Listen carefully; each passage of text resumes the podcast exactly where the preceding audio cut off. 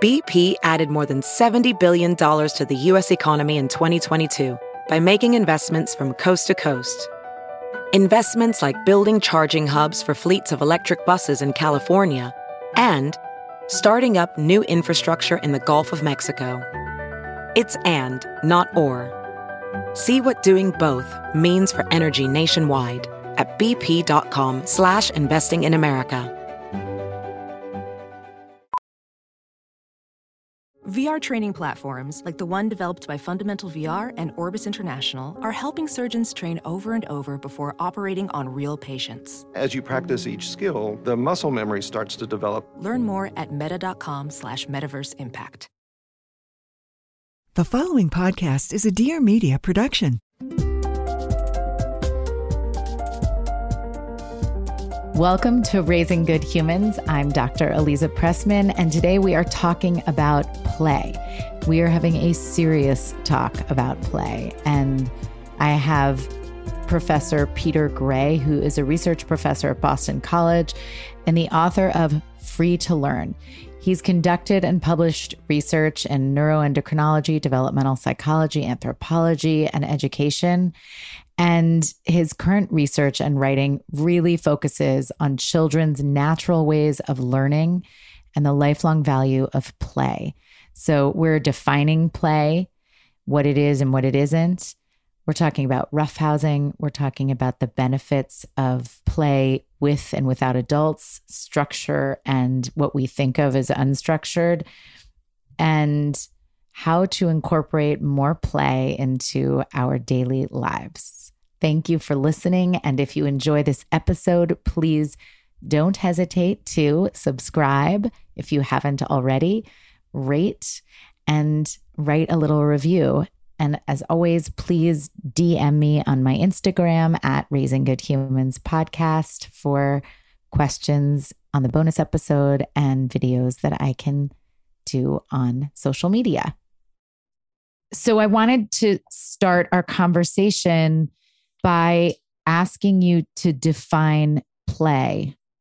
Yeah, no, that's actually something I've given a lot of thought to and uh, written about, because so many people, especially within psychology, say they don't study play because they can't define it. It's not definable. It's not, you know. So I thought, mm-hmm. well, it's really pretty important to define it. So here's the way I define it. First of all, like so many terms that have to do with human behavior and mood and so forth, it's not defined in um, terms of one simple statement. Play is a uh, an activity that has a number of characteristics to it. And play and, and an activity can be more or less playful to the degree that it has these characteristics. So let me list what the characteristics are. The first one, and probably most important, is that it is self-chosen and self-directed. It's something that you have chosen to do, and that you and your playmates, if you're playing with other people, are directing yourselves. You don't have some authority figure outside of the play group or the play person telling you what to do. So that's uh, the first characteristic. The second characteristic, kind of related to the first, but a little bit different, is that it is intrinsically motivated. So that means that you are doing it because you are interested in doing it, not because uh, either interested or joyful. I don't want to always say that you're doing it because it's fun, because play isn't always in the immediate sense fun. But it's something that you've chosen to do, that you want to do, and that you're doing it for its own sake. You're not doing it for some other reward. You're not doing it for an A on a report card or praise from a parent or to improve your resume or to lose weight. You're just doing it because you want to do it. Now, it's possible that it would have some of those other consequences. Benefits. Mm-hmm. But but to the degree that you are doing it for that, as opposed to, to doing it just because you want to do it, it's not play. So one way to know that you're really playing is if you're doing something even though other people are telling you not to do it, and you're getting more punishment than reward for it. So that's uh, the second characteristic. The third characteristic is kind of surprising to a lot of people, and that is that it's always structured. Play is structured activity. It's activity that's structured by the players themselves. So people talk about unstructured play, and I I never talk about unstructured play except to correct the people who are using that term, because uh, play is always structured. It's structured by the players themselves. Play is not random activity. You're always doing something. You've got something in mind, some some uh, set of parameters that you're behaving within when you're playing. The way the great uh, Russian psychologist Lev Vygotsky put it long ago is that all play has rules. And what he meant was not necessarily formal rules, like games with formal rules, which are play, but that they ha- that it has mental guidelines, that mm-hmm. play is in that sense always a mental activity. It's always an exercise in staying within the play boundaries of what you've set. And then kind of related to always has structure or rules is that play essentially always, I, I think that there are some exceptions that we would want to call play and that I call play, but play normally involves imagination. Play is always in some sense creative, and, but essentially always involves imagination, at least if we're talking about human play. We can't say that for sure about animals. We don't know that animals are capable of imagination. But when we are playing, and especially when children are playing, we're in some sense stepping out of the real world. We recognize ourselves as entering a play world, an imaginary world where things can be different from what they are in the real world. They may be the same, but that's because we've chosen to make them the same. So, you know, many versions of play have time in and time out. So time in is when you are in the play world, and time out is when you're stepping back into the real world to tie your shoes or go to the bathroom or whatever it is that leads you to leave the play world for that period of time. And then the uh, final characteristic, which really follows from the others, and therefore I sometimes leave it out, is that play involves an alert but not highly stressed frame of mind. It's the frame of mind that many psychologists refer to as flow.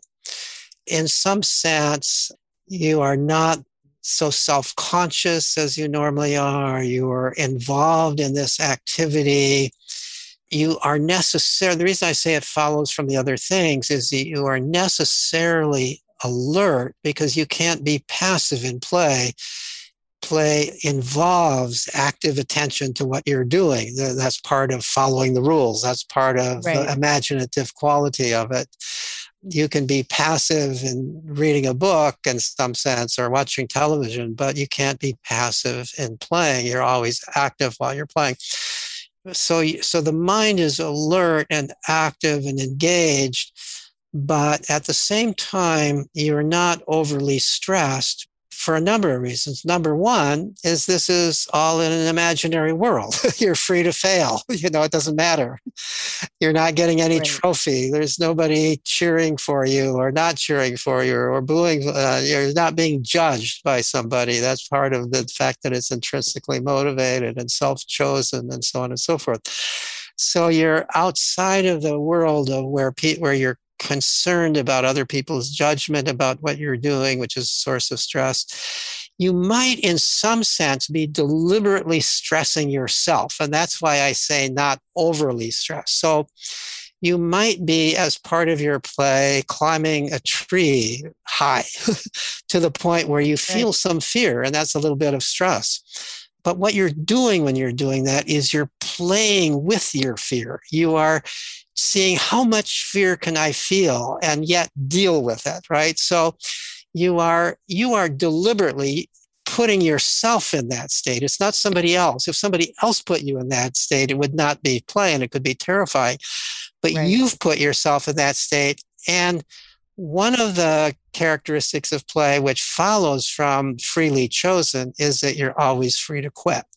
If you're not free to quit, it's not play. So you climb that tree to the point that uh, you're feeling more fear than you want to fear. Well, you come down. So, or you're playing with a playmate and suddenly it's no longer fun. That playmate is becoming threatening. You quit. So that characteristic of the mind being very alert, but not threatened in uh, any dramatic sense. Um, that's a state of mind that many psychologists refer to as flow. And that's a state of mind that research shows is the ideal state of mind for learning new things, for thinking creatively, for solving insight problems, and, and so on. So those are the primary characteristics of play.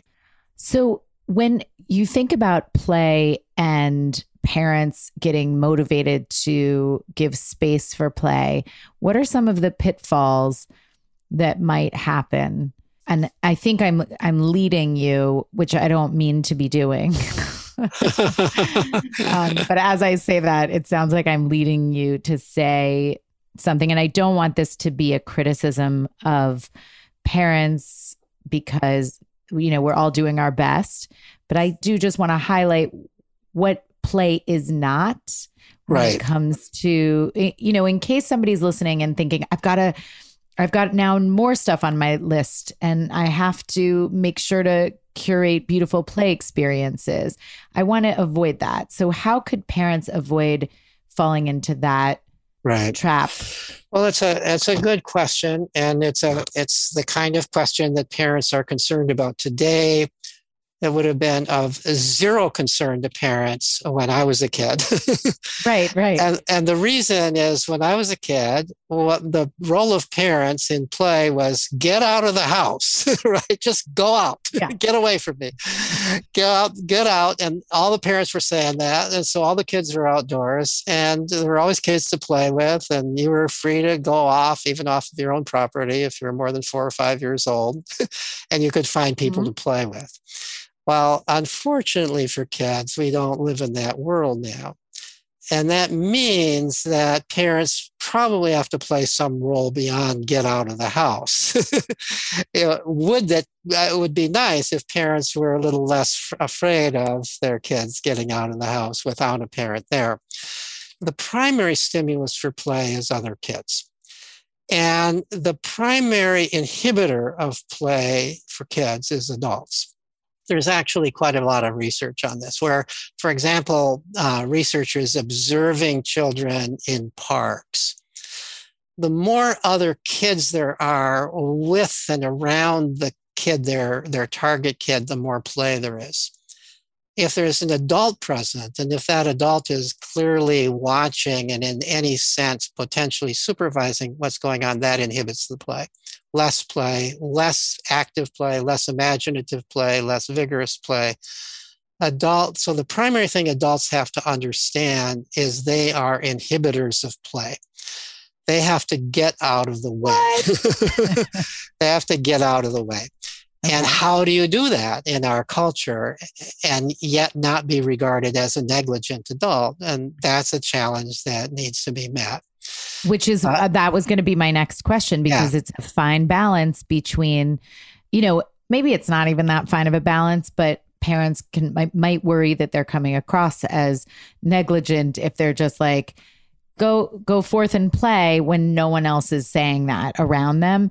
And then right. the second part of that question is, how can you do that in the context of a pandemic world where there are more parameters around play? Well, that's right. And it was probably just as hard before the pandemic. and, totally. And, I don't know why I'm making yeah. the pandemic as an excuse. And, and, You're absolutely and the, right. The the reason is because we we have a world now where you can literally be arrested, you know, and for allowing your child out to play, even a child as old as ten years old, you know, that um, When I was a kid, when I was five years old, I could go anywhere in town on my bicycle by myself, and I could go out of town if I went with my six-year-old friends. So that's, uh, we don't live in that world now. No. Uh, and it's not that the world is more dangerous now. It really is not more dangerous. We just think it's more dangerous. Because we know and, about, we know about the danger. We know about the dangers, but we don't know enough about the dangers. We don't know how rare they are.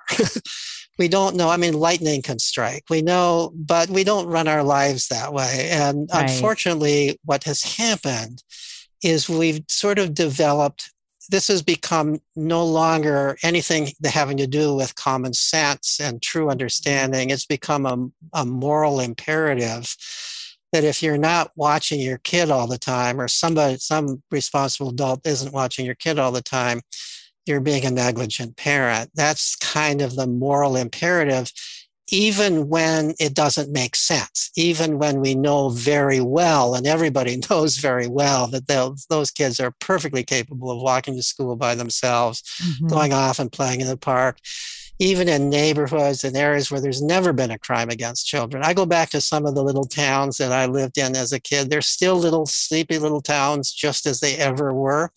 But the difference is, even there, people aren't afraid to let their kids out because they think they'll be regarded as negligent parents by other parents, by possibly authorities. Uh, everybody has a, has heard of these stories of kids being threatened to be taken away uh, by, by child protective services because you've allowed your kid to go and play in the park. You know, things that in the past um, would have been absolutely normal parenting. So that's understandable. So you have to figure there are things that you can do. First of all, if parents have the opportunity to move or to decide, if you're looking for a house, do not look for the fanciest, most expensive, high-class housing that you can afford. Go for a more working-class neighborhood where you'll find more kids outdoors. Go for a place where uh, there's more kids available. Judge the neighborhood by, do you see kids outdoors playing or don't you? You know, that would be one thing. If you're in, if you go to a neighborhood where you see kids playing outdoors, that's probably going to be a good neighborhood for your kids to grow up in. That's more important in my judgment than some rating of how fancy the school is and how many advanced placement classes they offer and all of that kind of stuff. Because kids really, a huge important part of growing up is learning how to get along with other kids in the context of play. Our mm-hmm. children are, are suffering because of being deprived of that. So that's one thing, but there are other things you can do. So yeah, assuming people are going to stay where they are. Assuming people but are going to stay where they what are. What are some so, things that they can do to... So, so let, I'll give you an, a couple of examples. So one person who's uh, become a bit of a friend, uh, Mike Lanza is his name. Perhaps you've heard of him. He wrote a book called Playborhood. He, we have to admit, is um, relatively wealthy, lives in uh, Menlo Park, California, a high yeah. expensive neighborhood. But everybody has small yards there. He had moved there. He had, when he moved there, he had one young son. He's now got three. And he could see that there were kids living in that neighborhood because they would be standing out waiting for the school bus, of course, with a parent there protecting them in this neighborhood where crimes are never occurring, protecting them in front of the house until they get on the bus. But he never saw the kids in other contexts. They were not outdoors playing. And he said to himself, well, I want uh, my kids to play the way I did when I was growing up, to just go out and play. So he thought about what he could do. And his solution, which wouldn't be everybody's solution because not everybody could afford it, was basically to build a little park in his front yard. He made play equipment. He made a nice little half-court basketball oh, wow. court in the driveway. He put out a water play thing. He put out, you can do this in California. He put out a toy box outdoors uh, with all kinds of fun things to play with, made a sandbox. And basically he put up a please trespass sign. And so although nobody else was ever out in the neighborhood, they also put the, the Blanzes put their own picnic table out in the, out in the front yard, not in the backyard. So, so basically making this a welcoming space for making it a welcoming space. So people didn't know their other neighbors, but they soon got to know the Lanzes because they were always outdoors. So even if you're just looking out the window or you're walking your dog or something, you run into the Lanzes. And they'd get into conversation and he'd say, so, you know, do you have kids? You know, they're always welcome to come over here and play. Even when we're not here, they can play here. And so the kids in the neighborhood began, now they had a place to play and it was relatively safe right on the block. And so the kids would come over and play. The, the Lanza's kids got to know their kids. And so at first they were playing in the Lanza's own yard. But as the kids got to know one another and as they grew older, they wanted to expand. So just, um, I guess it was probably about three or four years ago, I was invited to visit because visit the Lanzas because the, um, I think it was the New York Times was writing an article on the Lanzas and they wanted me to be there also to sort of interview me about what they were doing. And so I went out there and this um, journalist and I followed uh, the oldest son who was at that time, I think ten or eleven years old, around, followed him to school. He bicycled to school with some of his friends. And, you know, so we're in an age where kids are not bicycling to school, but he was, and his friends are in the neighborhood. After school, he bicycled back, got on his skateboard, and we, with his permission, followed him on bicycles. You know, skateboarded down through busy streets, across into a park and over to a skateboard park. And as far as we could tell, he and his friend were the only kids of that age who were skateboarding at the skateboard park without an adult directly observing them. Of course, we were there, but we were there only incidentally because we right, were right. invited and watching from a distance, not there to guard him. So although Mike Lanza says, admittedly, this is not this whole free range kind of play that I had as a kid, but it's certainly a lot better than my children would have had if I hadn't done that. Well, in his book, Playborhood, he describes in different chapters what some other communities have done that are quite different from his community. So kind of at the other extreme of wealth, in a way, uh, he describes an example of a housing project uh, where people are uh, below the poverty line, generally speaking, where the neighborhood, for legitimate reasons, parents are reluctant to allow their children out. I mean, there's guns, there's a terribly busy street, so there's there's reason to be concerned about your children. And yet there were some parents in that project who said, you know, we want our kids to be able to go outdoors and play safely. So what they did is they got the city to close off the street after school for a certain number of hours uh, so that the kids could play there without traffic. And they recruited a group of grandmothers living in the project to sit out there. Uh, these are women who are not going to intervene. They're just there to provide a kind of authoritative safety to, you know, to, to put it one way, to drive the drug pushers away.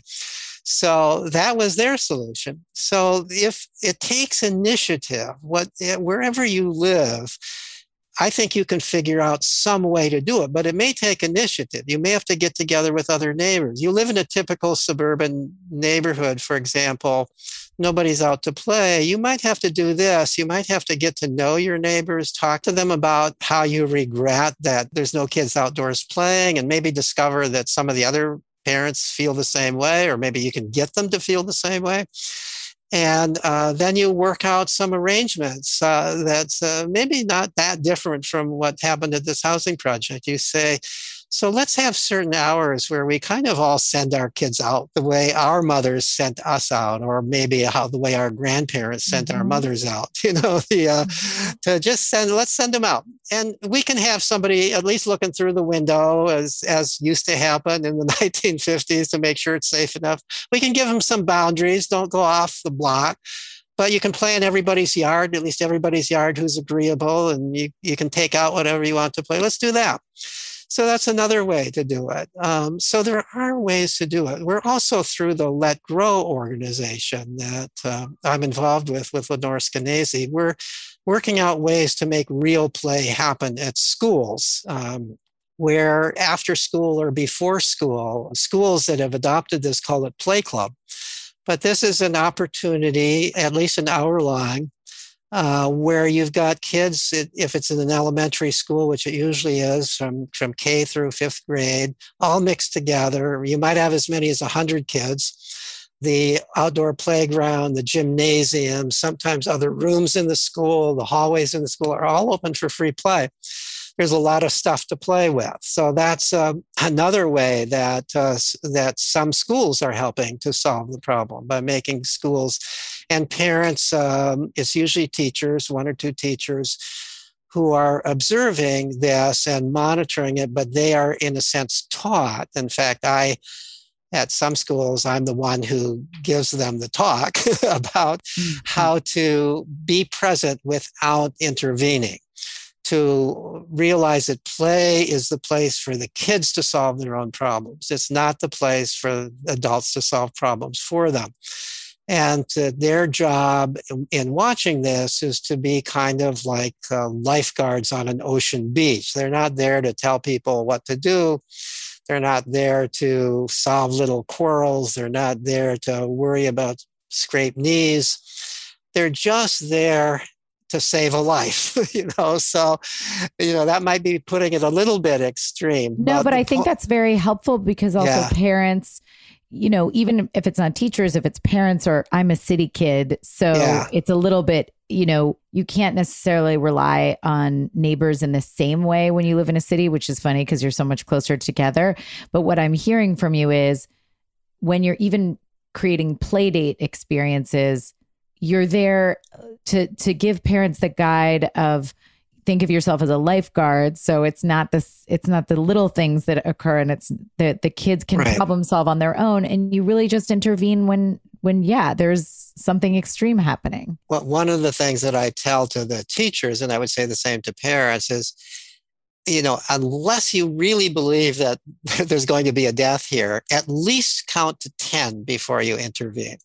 Because you might find that the children resolve it themselves, or you might find before you count to ten that, hey, this is not the big emergency I thought it was.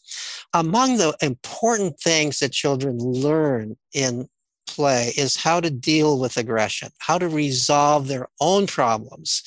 So they'll get into little squabbles, they'll get into little fights, but unless they're really hurting themselves, this is not a bad thing. This is how they learn how to deal with it. They learn that if they actually get mad and hit somebody, that ends the play.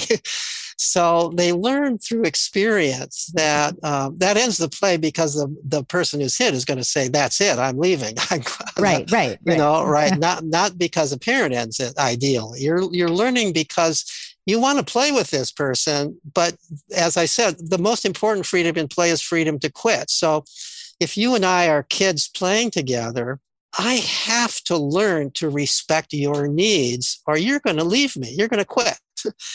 And so if a parent intervenes and solves the problem so we continue playing, I haven't learned that lesson.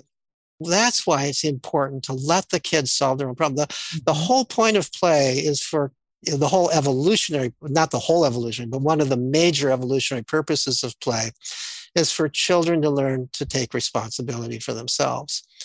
When parents take that responsibility, or teachers or other adults take the responsibility, then the goal or the value of play is being undermined.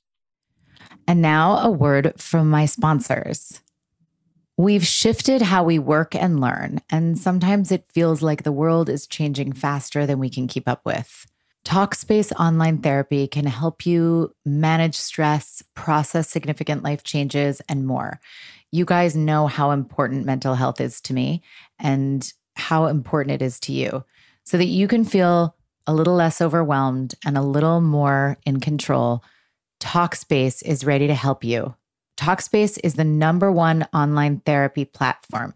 There are thousands of licensed therapists available for you to match with across dozens of specialties, including anxiety, depression, relationships, and more.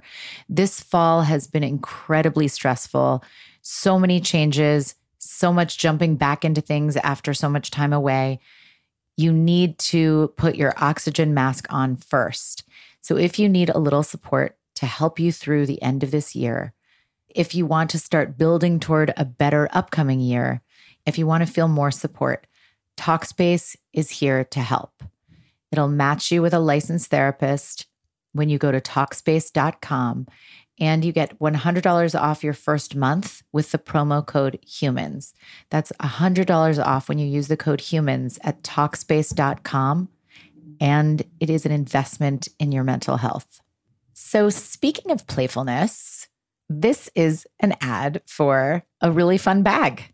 So M Z Wallace is a chic, innovative line of bags and accessories that are designed to do more, whether that means more traveling, more fitness, more efficient commuting, or just more fun. So these bags are designed to do even more. The medium Metro Tote Deluxe, which is the bag that I have, adds new innovative features to the best-selling Metro Tote silhouette. With a luggage sleeve, two exterior slip pockets, two zippered collared pockets, and a removable adjustable crossbody strap, it's basically ready for anything from the office to the gym to the airport to the park or play dates and wherever else your day takes you. Here are some features that are just super convenient. Zip top closure, so if you spill, everything doesn't spill out. Reinforced padded nylon handles, so your shoulder doesn't hurt. Additional straps, detachable, adjustable, crossbody straps in case it's just getting too heavy or you need to be carrying other things or people. Five exterior pockets, natural leather protective feet, signature red leather edging, and a luggage sleeve. And then it also fits a laptop. It has a bunch of interior pockets so that you don't lose everything. And a detachable pouch, a phone pocket, a keyring strap. I mean, there's actually everything that you need when you're on the go. M Z Wallace is offering Raising Good Humans listeners fifteen percent off your first purchase.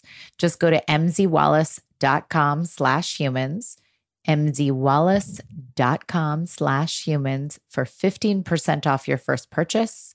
M Z Wallace is designed to do more. Uprising's mission is to free us all from a fundamentally broken food system that's really calling into question our health choices.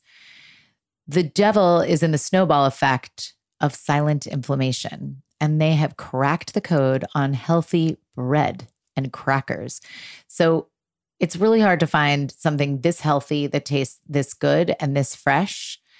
And, you know, there are only two net carbs per serving, six grams of protein, and nine grams of the very important fiber. So this brand covers paleo, clean keto, simple low carb, high fiber, dairy-free, grain-free lifestyle. And Uprising has made prebiotic fiber delicious with their patent-pending breakthrough in psyllium husk activation, making fantastic digestive health really easy for all of us. All Uprising products are baked with real superfood ingredients, almonds, M C T oils, apple cider vinegar, egg white, psyllium husk, olive oil, you know, the stuff that you read about that you're supposed to have to promote health. And it all comes down to taste, because if it's a healthy food and it tastes like a healthy food, it may not be so appealing. So Uprising has kind of nailed the taste factor. They have like a sourdough-esque cube. They've got a crunch factor with newly launched Freedom Chips that are just really great for when you're needing a crunch. And they just taste like old school rye chips. So right now, Uprising is offering our listeners ten dollars off the starter bundle. That includes two superfood cubes and four packs of Freedom Chips to try. So go to uprising food dot com slash humans.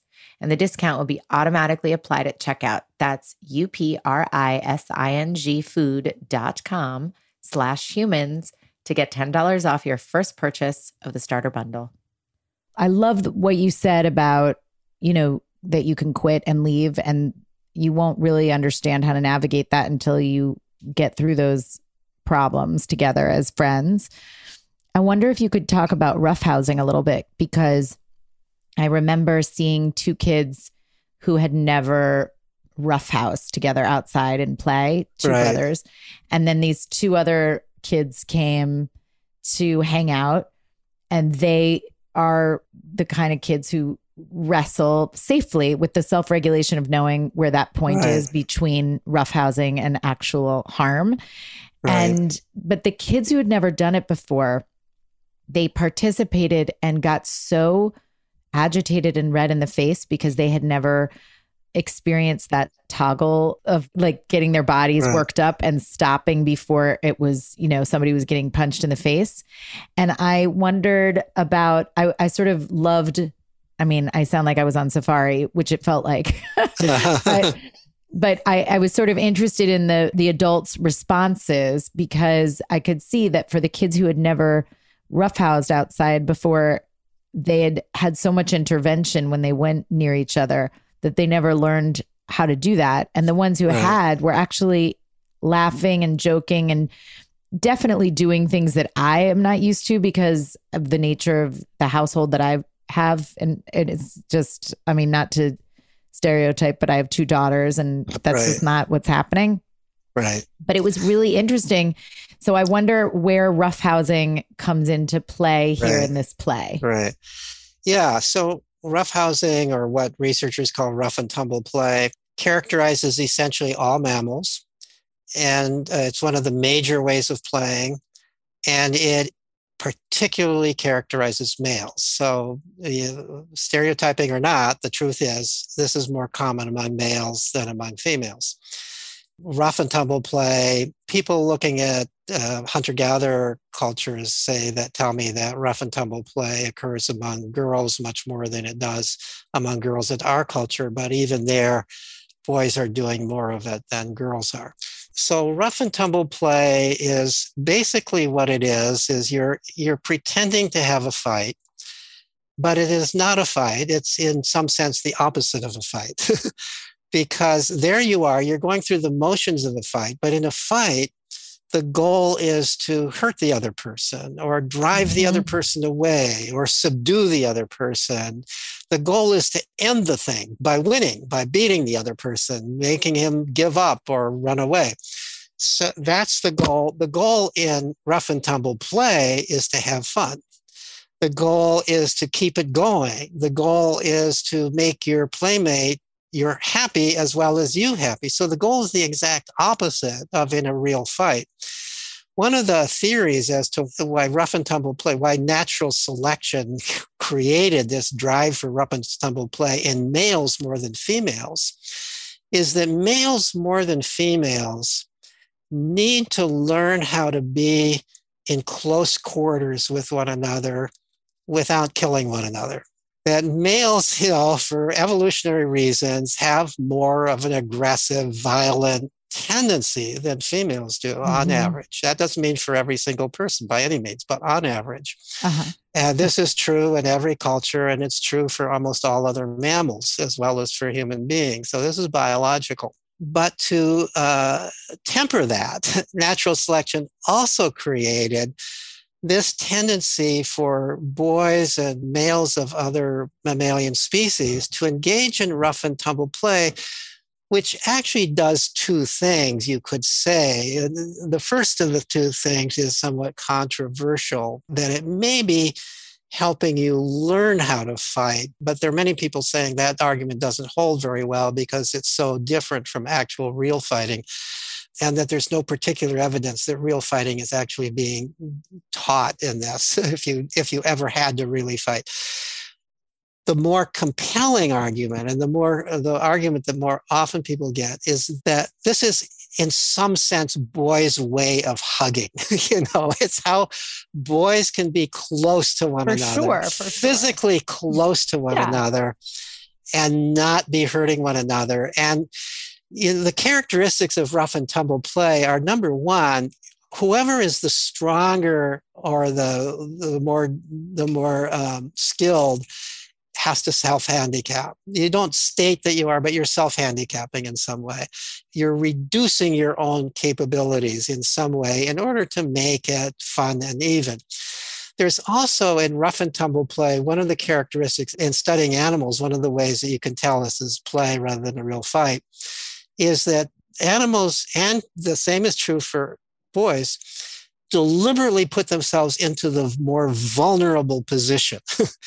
It's almost preferable, the desired position is to be in the vulnerable position, the one who's lying down belly up, you know, the one who's, because you are in some sense, if, if there is practice, what you're practicing is getting out of being vulnerable, getting out of that vulnerable position. but is also by putting yourself in the vulnerable position, you are signaling to your play partner, you know, this is play. This is not a real fight. If this were a real fight, I would never be lying down belly up. You know, I would never be. And that's true whether you're a wolf cub or whether you're a boy. So that's the um, that's what you're doing. You're playing with aggression. You're not being aggressive. Unfortunately, too many people don't see the difference between play fighting and real fighting. They'll look at it, especially teachers at school, at recess or something, and it looks to them like fighting and they'll stop it. So that's just something to, for people to keep in the back of their minds that that also, does that count for you as play?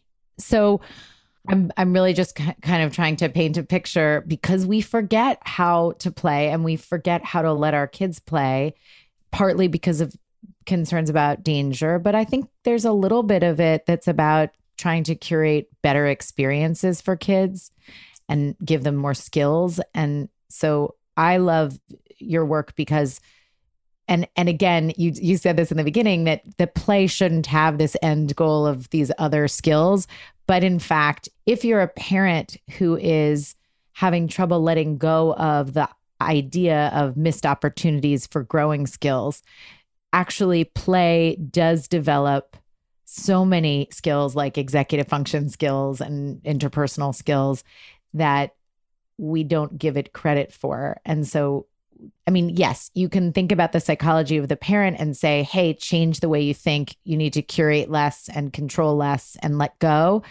But because that's a bigger ask, I think that it can be easier to say, we acknowledge that it's a tough culture right now to allow for play because there's so much concern for you. Ha- what about this other stuff that you have to learn? And so I, I did want to give a little bit of space to benefits of like the skills that you're building when you are playing. And this is true for two-year-olds and it's true for teenagers. Am right. I accurate? Yeah, absolutely. I mean, the, the, What what really are the most important skills to learn when you are growing up?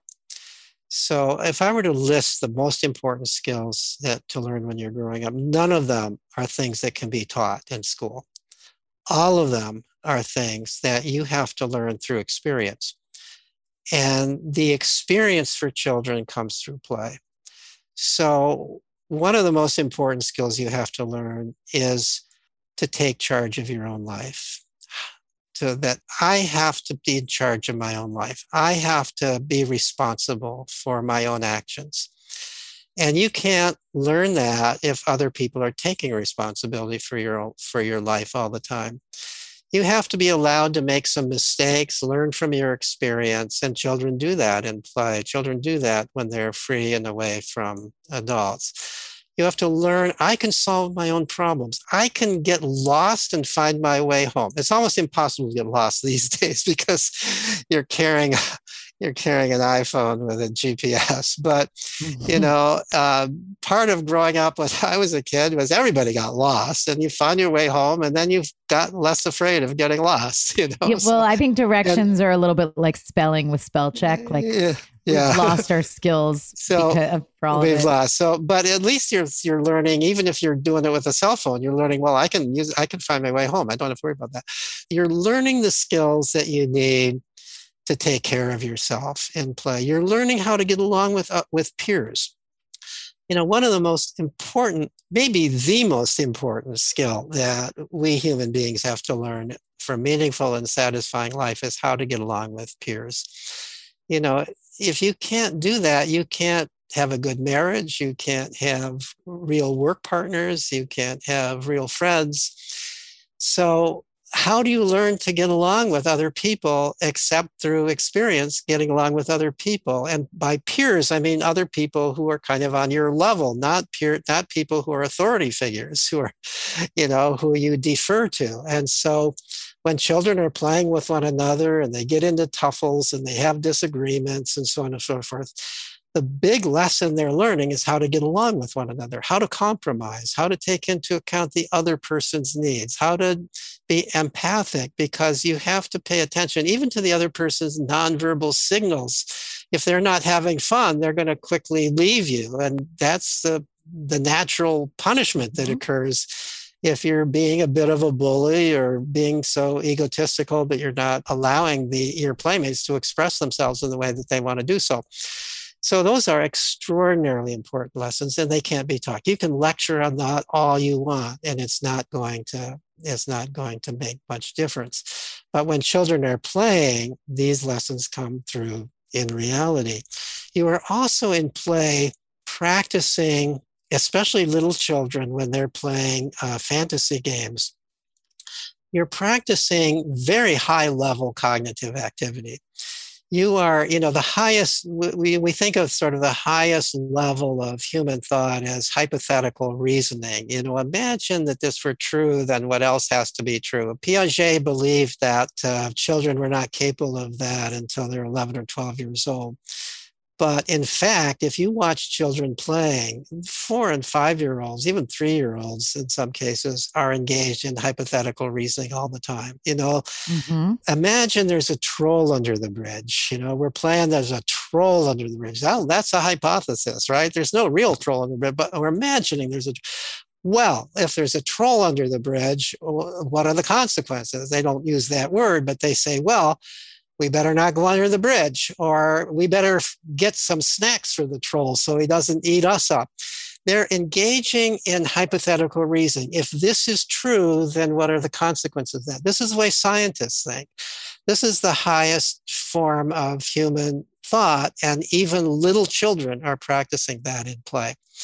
Also, in terms of, while we're on cognitive development, there was a study of a few years ago at the University of Colorado at Boulder. They were interested in what's called self-directed executive processing, which mm-hmm. is basically the ability to figure out on your own a way of solving a class of problems and then going ahead and actually solving problems using that method that you worked out yourself. And there's psychologists develop tests of everything. So they developed a test of uh, executive processing in young children, self-directed executive processing.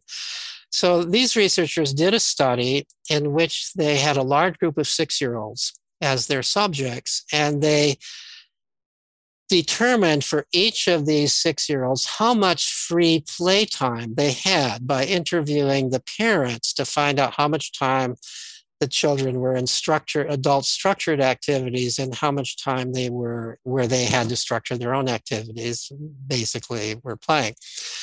What they found, no surprise to me, was that the less time they were being directed by adults and the more time they had for free play, the better they scored on the self-directed executive processing study. So if you want your children to be good at executive processing, give them lots of opportunity to play.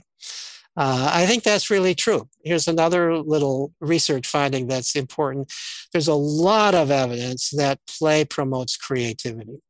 And interestingly, over the same period of time, one of the things that I've documented um, in my literature reviews, not in my own academic, my own empirical research, but by bringing together other people's research, is that over the past several decades, the opportunities for children to play freely has declined tremendously. Over that same period of time, there has been an increase in anxiety, increase in depression, decrease in the sense of control over your own life, and a decrease in creativity. As measured by, a, believe it or not, there are standard ways of assessing creativity, which turn out to be valid because children who score high on these tests uh, tend to be very creative in adulthood, uh, other things being equal, far more creative than other people, more likely to invent new products, start new companies, write novels, all the whole range of creative activities. Mm. But not surprisingly to me, as play has declined, so has creativity. And there is research showing that the more children play, the more creative they are. And, you know, people tend to denigrate video play, but there's a lot of research showing that video play also very much increases um, creativity as well as other cognitive processes. So there will be many uh, parents excited to hear that. Yeah, don't don't think that your children should just be playing outdoors. What is play in adulthood? Is it defined the same way? And should we be playing more so that our kids can believe and buy into play and we can benefit from our own chosen activity that just has no other purpose and is sort of structured in our own way? Yeah, that yeah, that's a good question. When I talk about adult play, I'm more likely to use the word playful uh, because I think full-blown play in the way that I described it Uh, among all mammals, characterizes the young much more than the adults. And for most mammals, not all of them, but for most mammals, you just don't see play among adults. You see it as in the full way that I've described it, only among juveniles. The evolutionary argument is that it, this is because children, young mammals, young humans are learning the skills they need to become adults through play. And once they are adults and are actually engaged in, in adult-like activities, then they don't need to, then they're practicing these skills in, in their adult activities. And uh, they've acquired the skills and play is not so necessary. But humans are an exception in that, uh, compared to m- most other mammals, in that uh, everywhere, and especially in hunter-gatherer cultures, uh, adults do play. Uh, not as much as children, but real play, you know, what we would call full play, you know, by the way I described it, there is some of that kind of play. But I think even more important than that, more valuable than that for adults is to bring a playful attitude to whatever you're doing. As adults, we do have certain responsibilities that keep us very busy. And to the degree that you're doing things that you kind of have to do as an adult. You have to earn a living, you have to take care of your children, and so on and so forth. Our activities are often centered around achieving certain products, achieving certain goals that we feel we need to achieve. That somewhat undermines the idea that that same activity can be intrinsically motivated. You're doing it just for its own sake rather than for some goal outside of itself. But yet, even at our work, even if we're washing dishes, even though cleaning the house, no matter what we're doing, we can bring a more playful attitude towards it. If we think about it as, you know, this is something, let me think about this as something that I've chosen to do. What if I just chose to do this, you know? Mm-hmm. Uh, and, um, and you bring that different attitude instead of feeling like, oh God, I have to do this. Let's pretend that I just chose to do this. Oh, I'm pretending to clean the house, you know, I'm, but in the meanwhile, you're actually doing it. So you can kind of convince yourself that, and it lightens the mood and you bring a, a more, and maybe I can do it in a different way, or let me see if, what, what if I did it this way instead of that way? Um, you're being creative while you're doing it.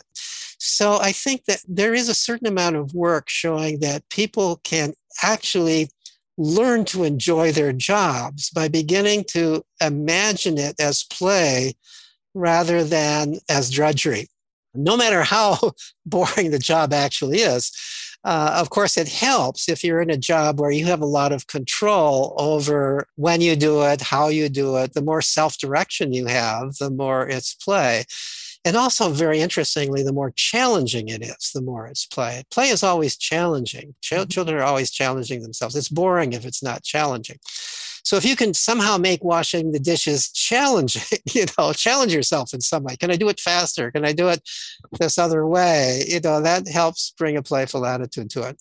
I think that just having a playful attitude, having children can tell when you're playful versus when you're not, kind of inspires them to enjoy you more. you're mm-hmm. you're a more enjoyable person. Uh, you're a less threatening person to them. And mm-hmm. uh, you're somebody who might enjoy their playing too, and you're giving permission to play. So I think that's all helpful. I'm often asked are, uh, by parents, should I play with my children? And I didn't at first know how to answer that. So there was some point at which I Googled playing with children just to see what people said about it.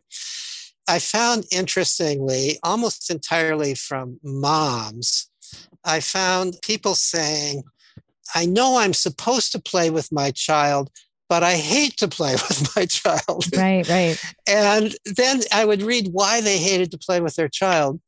And the common reason was that they believed that as part of playing with their child, they had gotten the message that they're not supposed to dominate. So what they were doing was letting the child dominate. And so, you know, it's no fun to be dominated.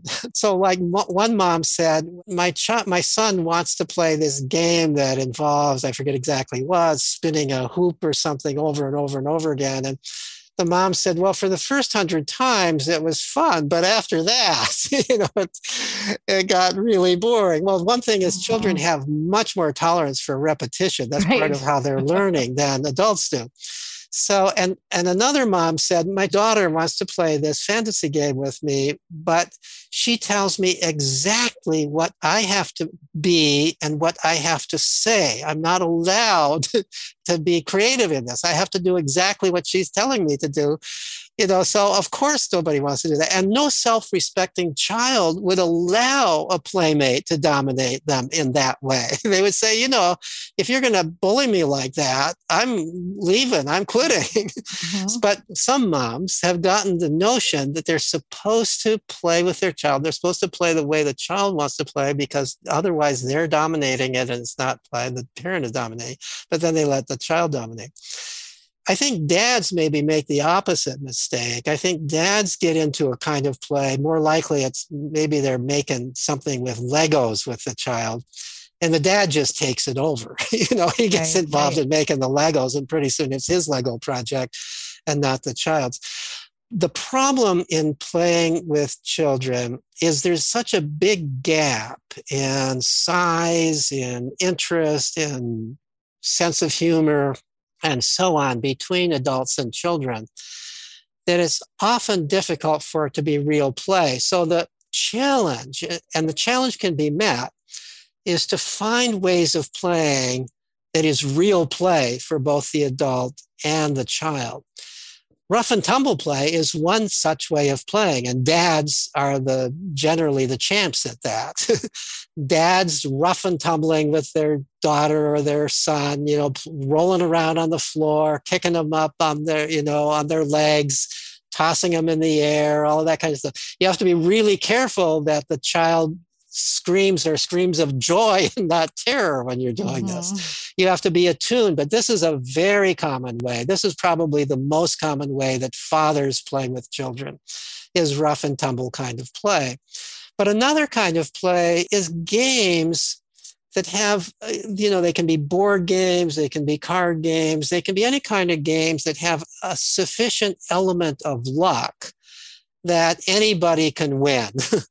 But like Uno little, is a good one. Yeah, but there's a little bit of skill involved in it. But everybody, you're, you don't have to, pre- I don't think it's good when parents play with their children and they deliberately lose so the child will win. Mm-hmm. First of all, that's not real play anymore yeah. for the for the parent. That you're you just are doing some kind of a favor for the child. I think it's important to play a game where you're really all fully playing, but you're play, you've chosen a game that the child has a decent chance of winning and will sometimes win. And there are many such games. Uh, some of them are purely based on luck, but some of the better ones, there's a little bit of skill. The child is learning some kind of a skill as a, as a result, but it's a skill that, you know, a five or six-year-old or certainly a ten-year-old can learn. I remember really as a child and as a parent enjoying family games. You know, we would we would have sort of game night. We would get out whatever games, Monopoly, depending Monopoly depending on the age, and the we used to play a lot of canasta when I was a kid. Even my six-year-old brother got really good at canasta, which was a card game that was very popular mm-hmm. at that time. So games of that sort.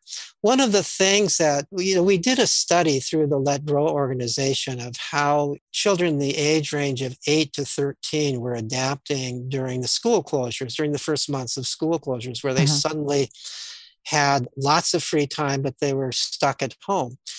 And what we found was, this was a very large scale study, thirty three thousand two hundred families in all, uh, with uh, across the country, across social economic groups, published in the American Journal of Play, if you're interested in, anybody's interested in looking it up. But what we found was that children were doing far better than most people predicted. They were less anxious, more happy than they had been before the pandemic when they were going to school. Mm. And one of the reasons was because they were bonding with their family. Mm. Many of them said that we're playing family games, we're eating dinners together, I'm developing an understanding of my parents. And the parents said, we're developing an understanding of our children that we didn't have before because we're doing more things with them. So that's a testament for the value of, uh, of playing with your kids, as long as it's real play. And as long as you're respecting, as the adult, your own needs, as well as respecting the child's needs.